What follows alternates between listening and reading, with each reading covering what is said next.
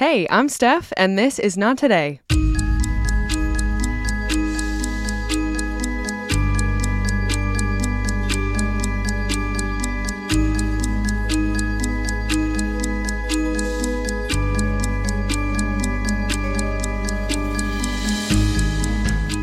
Hello and welcome. How are we all doing? I'm doing well. It's officially August, and I think it's a good month. I might be biased because my birthday is in August, but hey, I don't know. I think a lot of people like August. I don't think I'm alone in that. It's still very much summer, but at the same time, summer is slowly but surely ramping down, and then we go into fall, and I love fall. You know, it's a good time. We get pumpkins. No, I can't talk about pumpkins right now. It's still summer. Shut up, Stephanie. All right. It's been a minute since I've done one of these by myself, but I'm excited because I have a very good episode for you today. It is a story that I had never heard of, but it's probably one of the biggest stories in Australian history. I mean, Australia, let me know, but it's one of the biggest cold cases in Australian history. I mean, this cold case was unsolved for 30 plus years and it was a very big case when it was unfolding. Um, and then they couldn't solve it. Well, they knew who did it, but they couldn't pin it on him. Anyway, we'll get into it. But before we jump into the story, I did want to remind everyone that at the time that this episode comes out, bonus episode number 18 is up on Patreon. And if we are wondering what that episode is, our patrons chose to hear about British Airways Flight 5390. June 10th of 1990, the front windshield of British Airways flight 5390 completely blew off, sucking the captain through the opening at 17,300 feet. So that's just a very small snippet of something that happens in that story. And if you would like to hear the full story, head over to Patreon, patreon.com slash not today podcast, and Alex and I will be talking about that over there. It is an insane story. We hadn't talked about a plane survival story in a long time. Uh, mostly because I was doing a lot of traveling and that wouldn't be good for my mental health. But now that I'm firmly on the ground for a while, I figured it was time. And this is quite the story to get back into those with. So, anyway, you know what to do. Head over there and you can hear that. But today, we will be talking about Leonard Warwick, aka the family court bomber. And before we jump in, I did want to give a quick trigger warning. This story does contain discussion of domestic violence. But with that being said, let's jump in. Our story takes place in Sydney, Australia. Andrea Blanchard met her husband Leonard Warwick on a blind date in 1970. Andrea was 18 at the time, and when she first saw Leonard, it was love at first sight, and they fell pretty quickly for each other.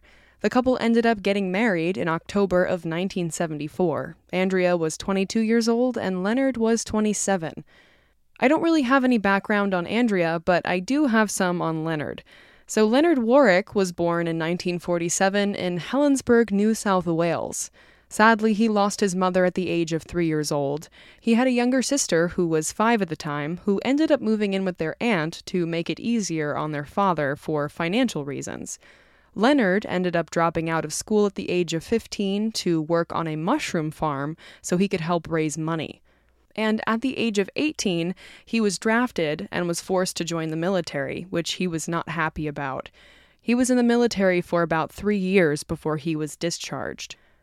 Soon after leaving the military, he got a job as a fireman, and around that time is when he met Andrea. The two began dating and then got married in October of 1974. And it didn't take long for Leonard's dark side to come out. He became very possessive and jealous while they were dating. However, when they got married, that behavior only escalated. Leonard became extremely controlling and even violent toward Andrea. He would regularly show up at Andrea's work unexpectedly just to check up on her. She wasn't allowed to do anything unless she basically got permission from Leonard first. He isolated her from her friends and family and told her she wasn't allowed to speak to them or have them over their house. He was also very physically abusive toward Andrea. She said if he didn't have a good day, he'd come in and start whacking. In 1975, Andrea decided she had had enough and she moved out to live with her father. But this was, of course, not going to fly with Leonard. So during this time, Leonard would show up at Andrea's father's house to convince her to come back. So she decided she needed to get a restraining order against him. That's how bad it got. That's when Leonard started threatening Andrea's father, telling him that he was going to kill him or that he wished he would die. And this really worried Andrea. She really didn't want her father to go through that extra stress because of her, and she carried around a lot of guilt because of it. So, for that reason, she decided it would be better if she just moved back in with Leonard. Which is devastating. It makes me wonder did she feel like she was the one that was responsible for him and she could deal with his outbursts and his violence, and she had been doing it now for so long. And once it started to bleed into her family life, you know, her actual family, did she then feel like it was, you know, her fault? And now it was her job to pick up the pieces and, and kind of put herself in the line of fire instead of having her family there. It's also so difficult because looking at this story from an outsider's perspective, you just want to hug Andrea and tell her that she didn't have to do that. She doesn't have to be with this awful, abusive man and she should just run away from him. But toxic relationships are so complicated and abusive relationships are so complicated. You can't really understand what someone is going through unless you're in a situation like that. So it's just, you have to kind of not judge a person. You have to just be compassionate, which is, it's just sad. I just wish that she could have not done that, but she did. And it's even more sad because it seems like she was doing it just to protect her family, not because she wanted to go back to him. Not long after moving back in with Leonard, Andrea found out that she was pregnant, and by June of 1978, their daughter Trudy was born. The family lived in Casula, a suburb of Sydney, Australia at the time. And while he spent his days as a firefighter rescuing people, at home the violence and control over his wife had only gotten worse. Leonard had very quickly become extremely possessive of their daughter and didn't let anyone near Trudy. He wouldn't let anyone enter their house or see her, not even Andrea's friends or family. On Andrea's birthday, her sisters and their children attempted to visit with a birthday cake, which only enraged Leonard. When they knocked on the door that day, Leonard wasn't going to allow them in. However, Andrea pushed past him and told him, They're coming in, which is very brave. But after they had left, Leonard got very violent. He had his fireman boots on. He stood on Andrea and stomped on her and kicked her. She tried to run and pick up Trudy, but she couldn't pick her up since her arm had been so badly damaged by Leonard's boots. In that moment, she was convinced her life was in danger, so without any other choice, she ran out the door and left on her own. The first thing Andrea did was run to her sister Judy's house to ask for help, and to tell them about the years of abuse that she had endured, because they had no clue what she had been going through. That was the first time Judy had heard any of what Andrea had been going through, and she wanted to know why Andrea hadn't told her all these years and Andrea's response was that she had just been too ashamed.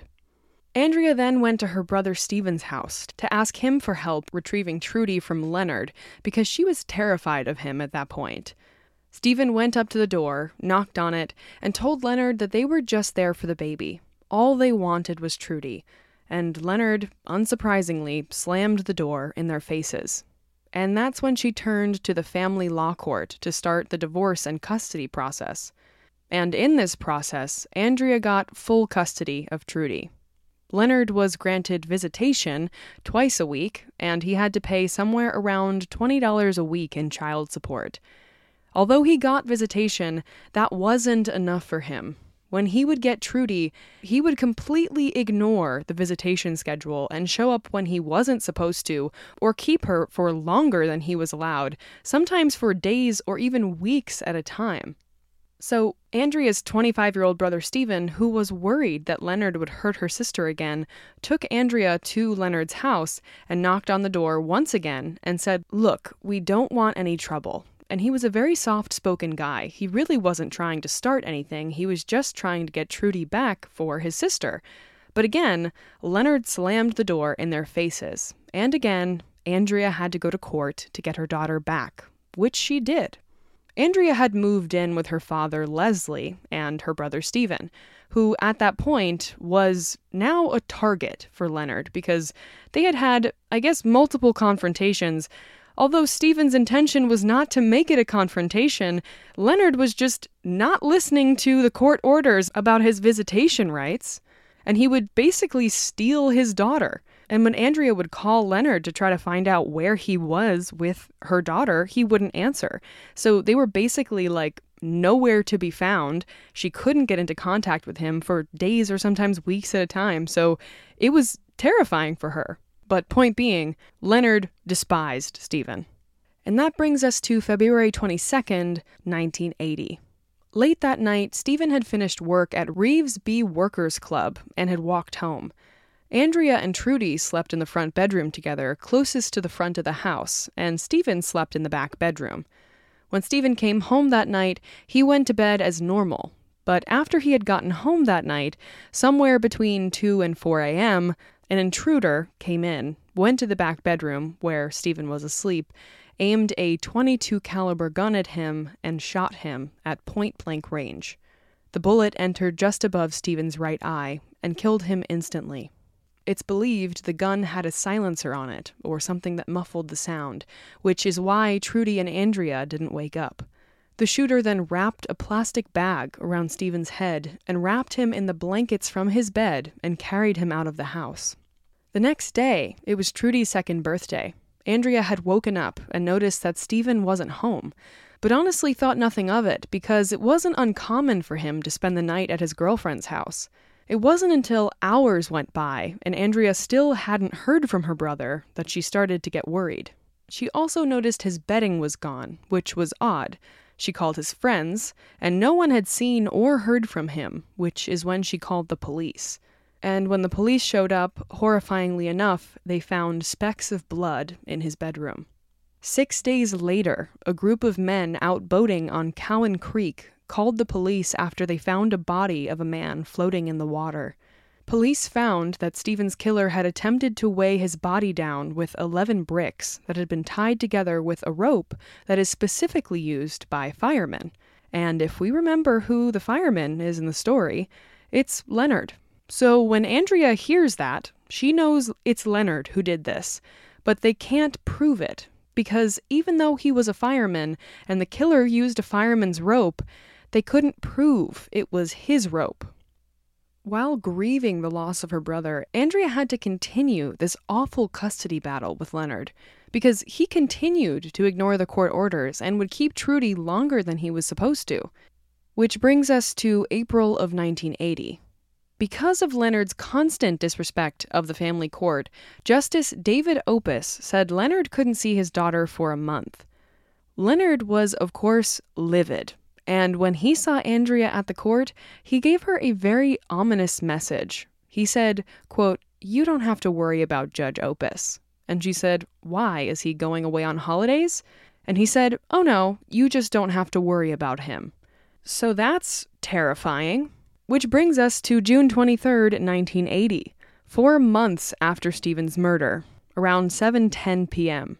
Justice David Opas was having dinner with his wife, Kirsten, and his kids, Persia and Josh, when the doorbell rang. His son Josh told him not to answer it, but he decided to anyway.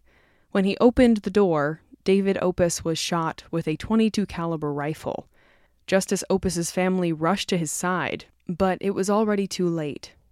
After Opas's death, a $100,000 reward was posted for any information leading to his death, Investigators made a list of Opas's clients who would have a reason to hurt him, and Leonard was among them.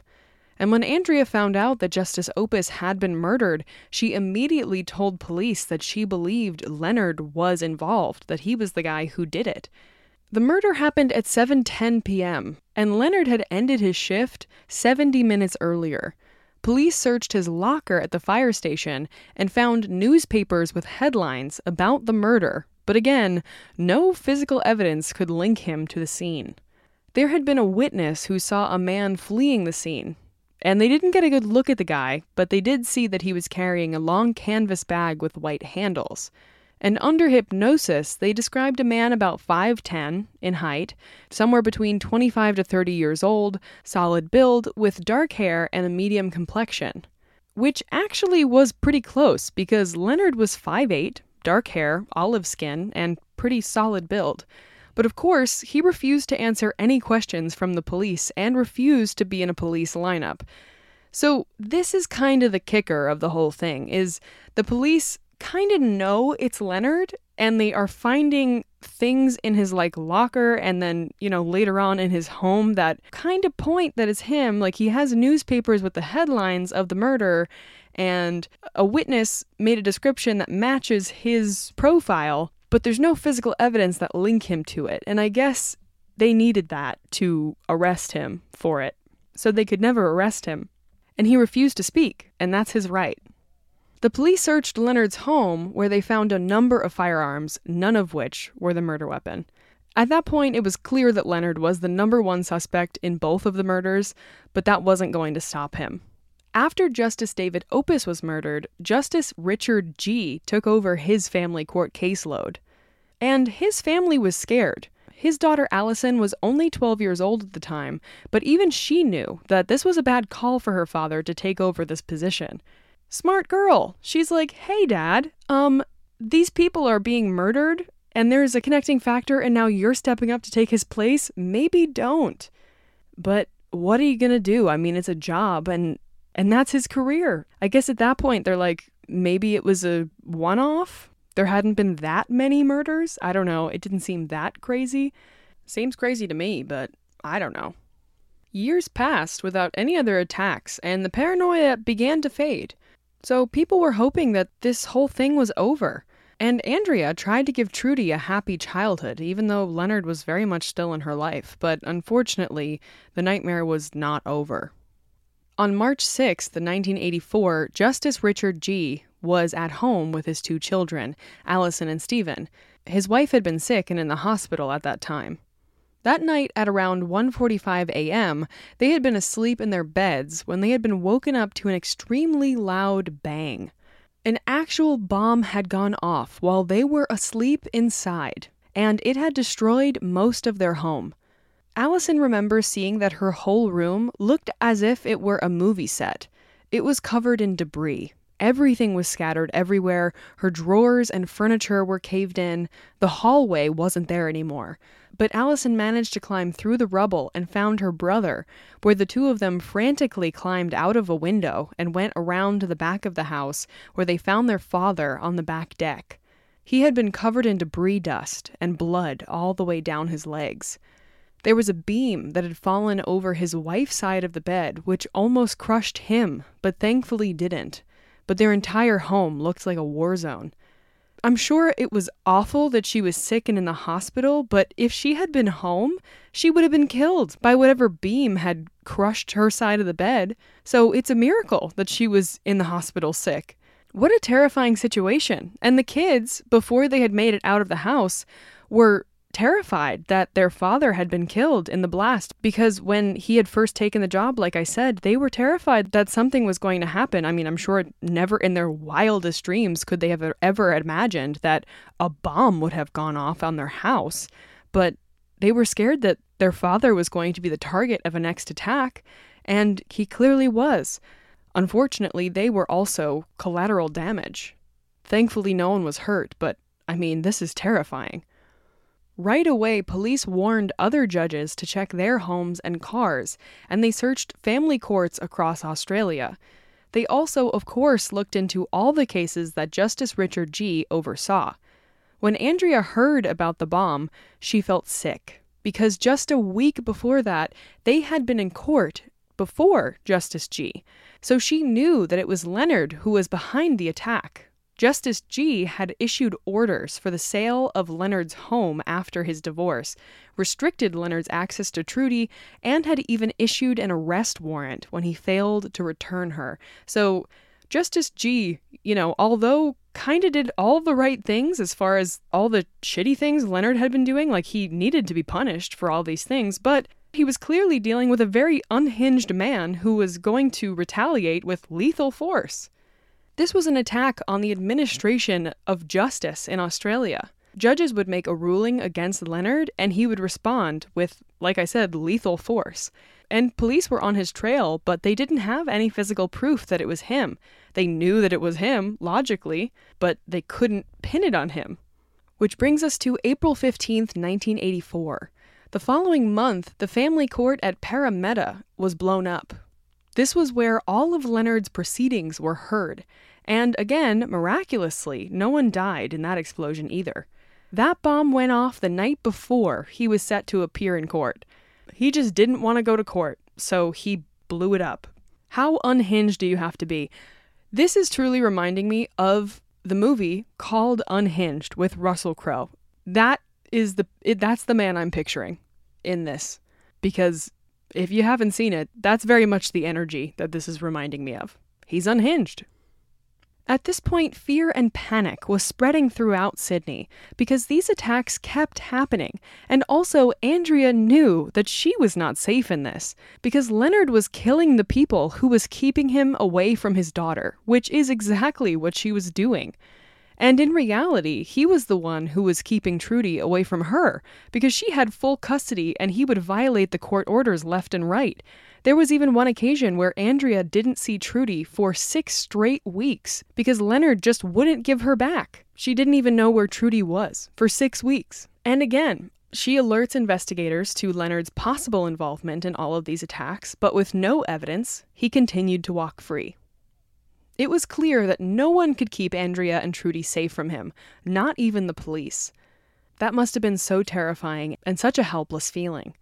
And he didn't stop there. Three months later, Justice Ray Watson, who had taken over for Justice Gee, had restricted Leonard's access to Trudy even more.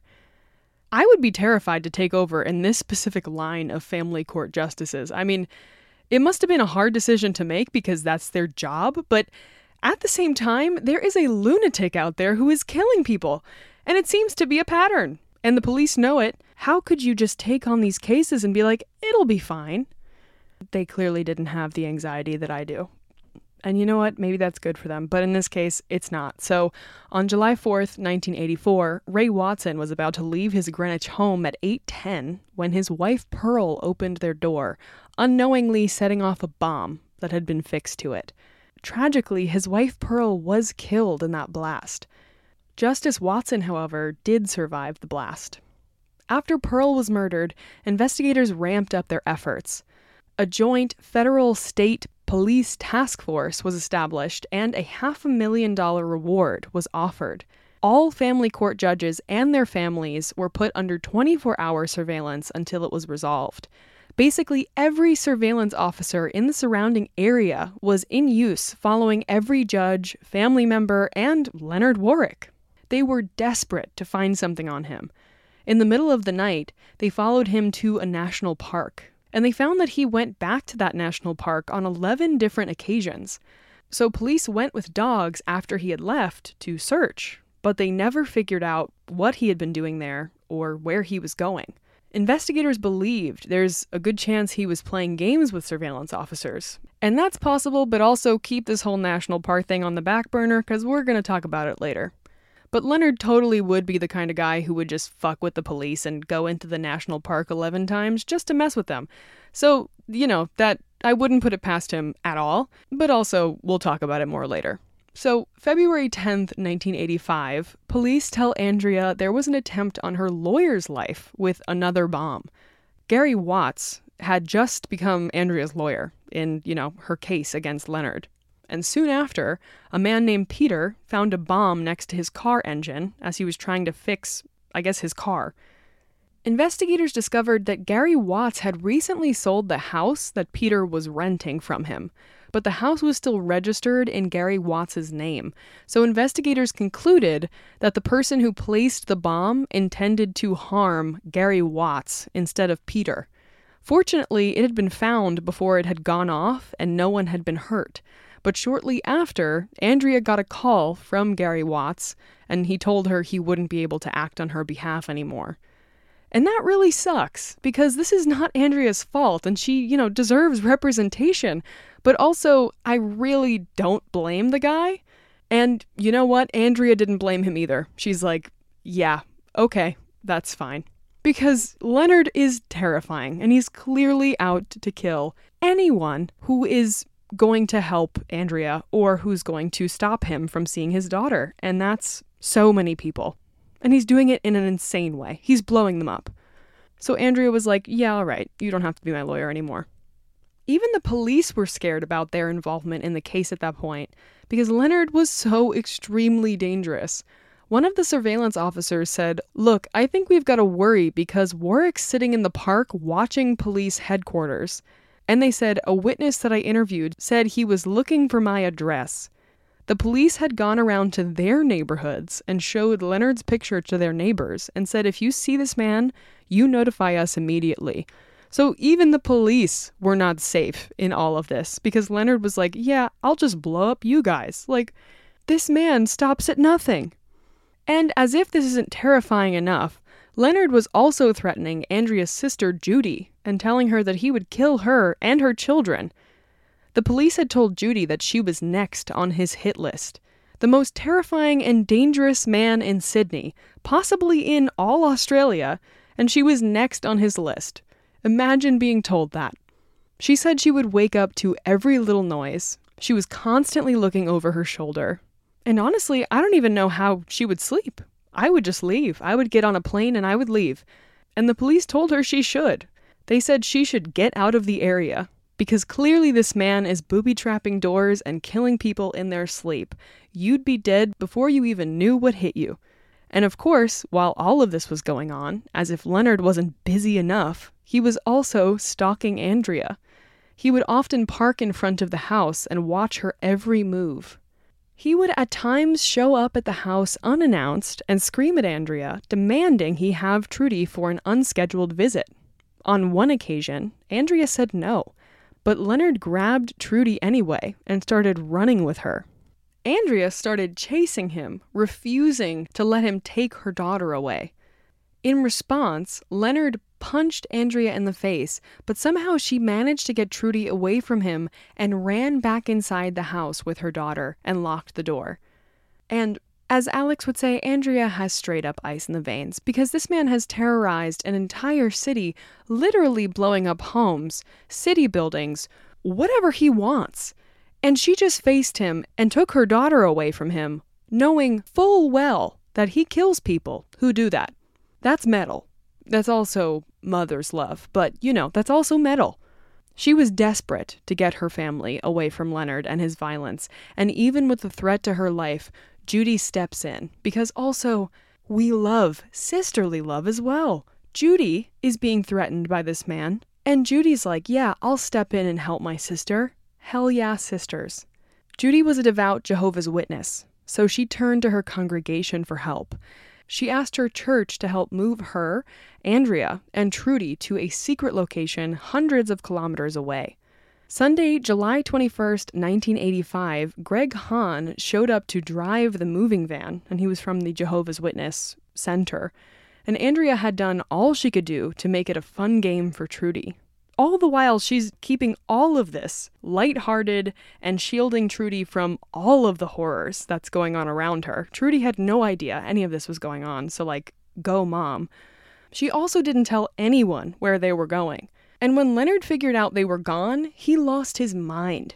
He made multiple phone calls to Judy's congregation, demanding to know where they were. Five months after they had escaped in July of 1985, Leonard still hadn't found them. However, there had been two break ins at the Jehovah's Witness Kingdom Hall. During one of those break ins, the intruder had broken a window, which left blood on the carpet. And I was very excited to hear that.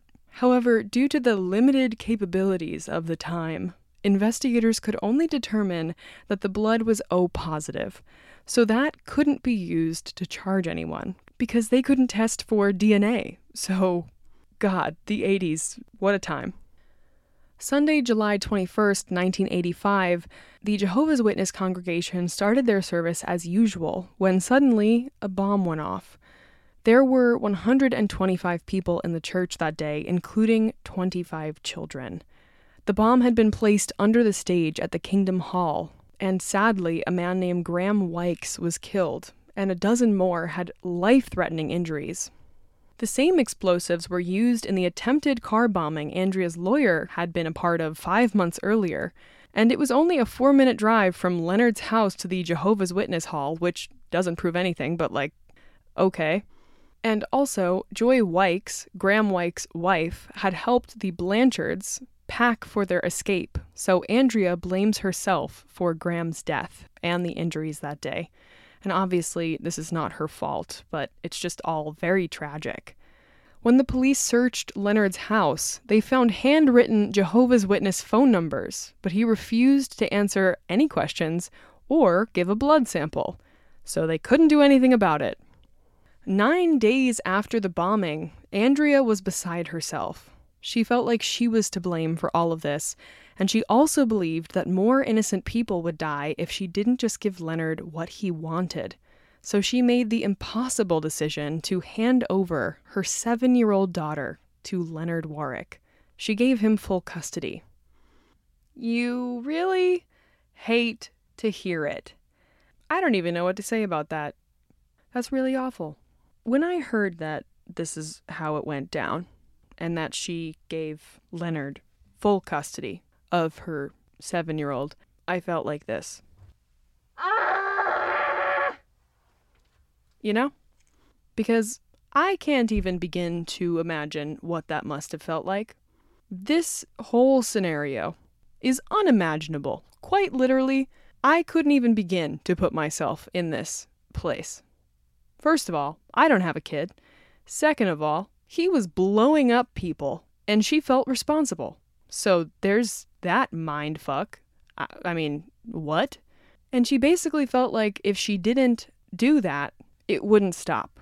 And innocent people would continue to die because of her. I mean, does it get more complicated than that? I don't. I feel like I can't really give my opinion. Too hard, right? It's not my place. This is just what happened. I'm here to deliver the facts.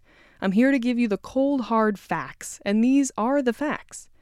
So it was true. She believed that if she gave Leonard what he wanted, aka Trudy, maybe he would be better with her. Maybe she was all he wanted. Maybe all of this would stop.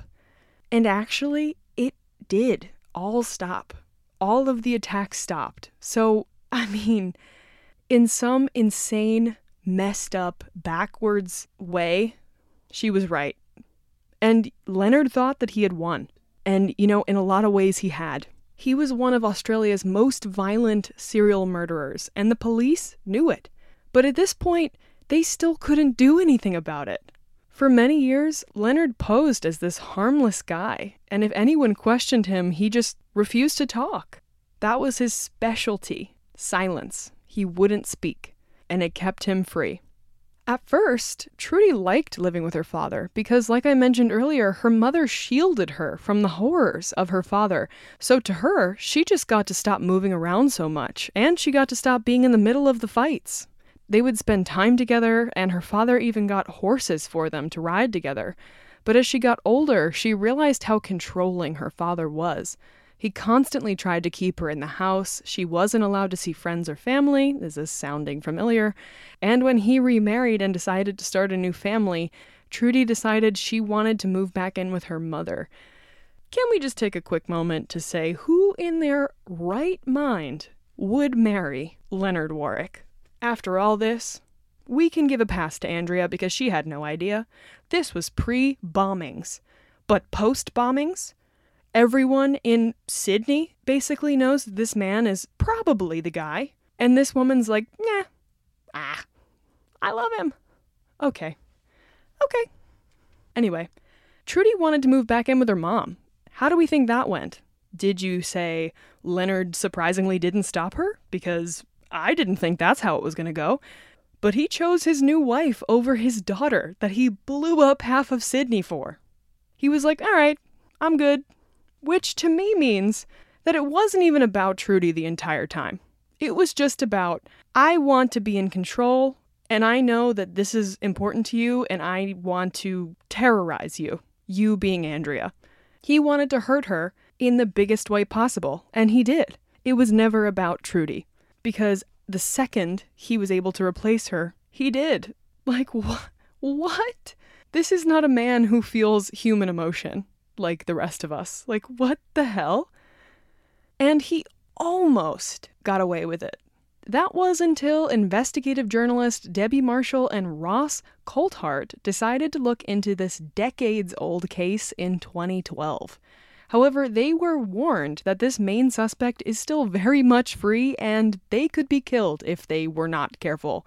Debbie Marshall even tried to interview Leonard and he threatened her, so yeah, but with the help of Andrea, and because Ross Coulthart found some really compelling evidence and Debbie Marshall published a book on this entire case, investigators decided to reopen this like 30 something year old case. So let's talk about what Ross Coulthart found. He knew that Leonard had been going in and out of that national park. Remember, I said, let's put this on the back burner. Now it's to the front. So, because he had been under surveillance, Leonard had been seen carrying suspicious items with him in and out of this national park. Police suspected he had a hiding place, and they knew that it was supposed to be Jimmy the Black's cave, but they could never find it. So Ross Coulthart talked to some locals who knew the national park really well, and with their help, he was led two hours into the park and to Jimmy the Black's cave. And that wasn't all the locals told him. It was also common knowledge for the locals that if you came into that forest, which was just two kilometers from Leonard's home, you could find and steal explosives. Okay. Um, why is it so readily available, guys? I would love to know why people are able to just get explosives easily in a national park.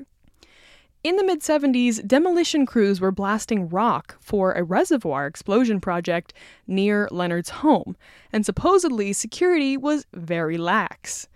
Which is ridiculous.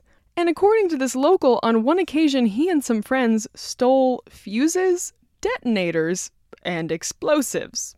Hey, King, what are you doing with those? Why'd you steal them? Can we stop? And the cherry on top of this explosive filled cake, Leonard knew this place very well because his father worked in a nearby mine where explosives were very often used. So they found all of this out, and then Ross Coulthart confronted Leonard and recorded this confrontation and then showed that to the police. So they were like, yeah, that's pretty convincing stuff, actually lead investigator on the case all those years ago, Kevin Woods, had never forgotten about the family court bomber, and he remembered the bloodstains that had been left on the carpet of the Jehovah's Witness Center before the bombing. They didn't know it at the time, but the attacker had broken in to plant the bomb. And that very well could have been the key to this entire case. So detectives asked Trudy if she would give a DNA sample for them to compare it with. And at first, she hesitated because she did love her father and she worried about betraying him. But she also wanted the truth for herself and for all of the victims. She said, People need answers, closure. Innocent people were killed over me. If you commit something like these crimes, you should be held accountable for it. I don't care who you are. And to that I say, Slay. We agree. That man is a serial murderer, so he should be held accountable. And he was. So, with the advancements in DNA technology, investigators were able to match the blood sample with Trudy's, removing any doubt that Leonard Warwick was the culprit behind all of these attacks. July 29th, 2015, 35 years after he began terrorizing the people of Sydney, Leonard Warwick was finally arrested for the family court bombings and murders. Leonard had a judge only trial which lasted almost two years, and he actually pled not guilty to the 32 charges against him. But thanks to the overwhelming evidence and Andrea's testimony, Leonard was convicted at 73 years old and was sentenced to three life sentences without the possibility of parole. Which is fantastic that he was finally held accountable, but oh my god, I can't believe it took until he was 73 years old. That sucks. But also, the biggest shout out to Ross Coulthart and Debbie Marshall and Andrea for going after the reopening of this case because without them, it would still be a cold case, even though everyone knew it was Leonard. So at least he was convicted and sentenced. And now Andrea can finally live in peace. She is still very close with Judy and her daughter, Trudy, and she hopes that her story will bring awareness and support to survivors of domestic violence. She encourages others in similar situations to get out of the relationship and seek help. She said, You've got to think of yourself, and if there's children involved, you got to think of the children's lives, which I think is a great message. Judy bought she and Andrea matching rings that symbolize their survival, and she said every time they look down at their rings, they're reminded that they survived together, which is amazing. I also love that. I love that they have these like rings and they can like look down and remember that they are survivors. I think that's so beautiful. And this story was insane. That is the end of the family court bombings. Wow. I can't believe that guy got away with it for so long. He just had to keep his mouth shut. And they didn't have any physical evidence, so they just never could bring him in on it. I, I guess it was just because it was the 80s and they were like, we can't do anything about it. And also, it was Australia, so I don't know how Australia's crime investigation works, especially back then, but my God. But even though it took an insanely long time, we had a good ending with getting him behind bars where he should be, where he should have been for a very long time, but where he is, so that's good. And a fairly recent development. I mean, this happened not too long ago. It was around 2015 that he was found guilty. So within the past few years, oh my God, I was going to say within the past few years, but I guess I should say within the past decade. It's 2023. Holy. Oh my God. Am I old? Gross. 2015 was so long ago. Ew. Okay. Well, on that note, I guess we should move on to a good thing. Let's have a bit of a palate cleanser. My good thing is that this week I will be reunited with a bunch of my college friends. We will be together, hanging out on a boat, and enjoying each other's company, which is awesome. You know, you can't really get much better than hanging out together with your friends in the summer on a boat. I mean, name a better time. I don't know. So, that is for sure my good thing. Also, we're going to be making at some point lobster tails and Alex is going to be the one cooking it and he's like I got to perfect the recipe. So tonight he's making lobster tails for me because he's got to perfect the recipe. So I get lobster tails twice. So that's a really good thing. Anyway, I hope you guys enjoyed that insane story. And don't forget to head over to Patreon to check out bonus episode number 18. That story was just as insane. And thank you so much for listening. If you would like to look at all the pictures we post of all the stories we talk about, check us out on Instagram at nottoday underscore podcast.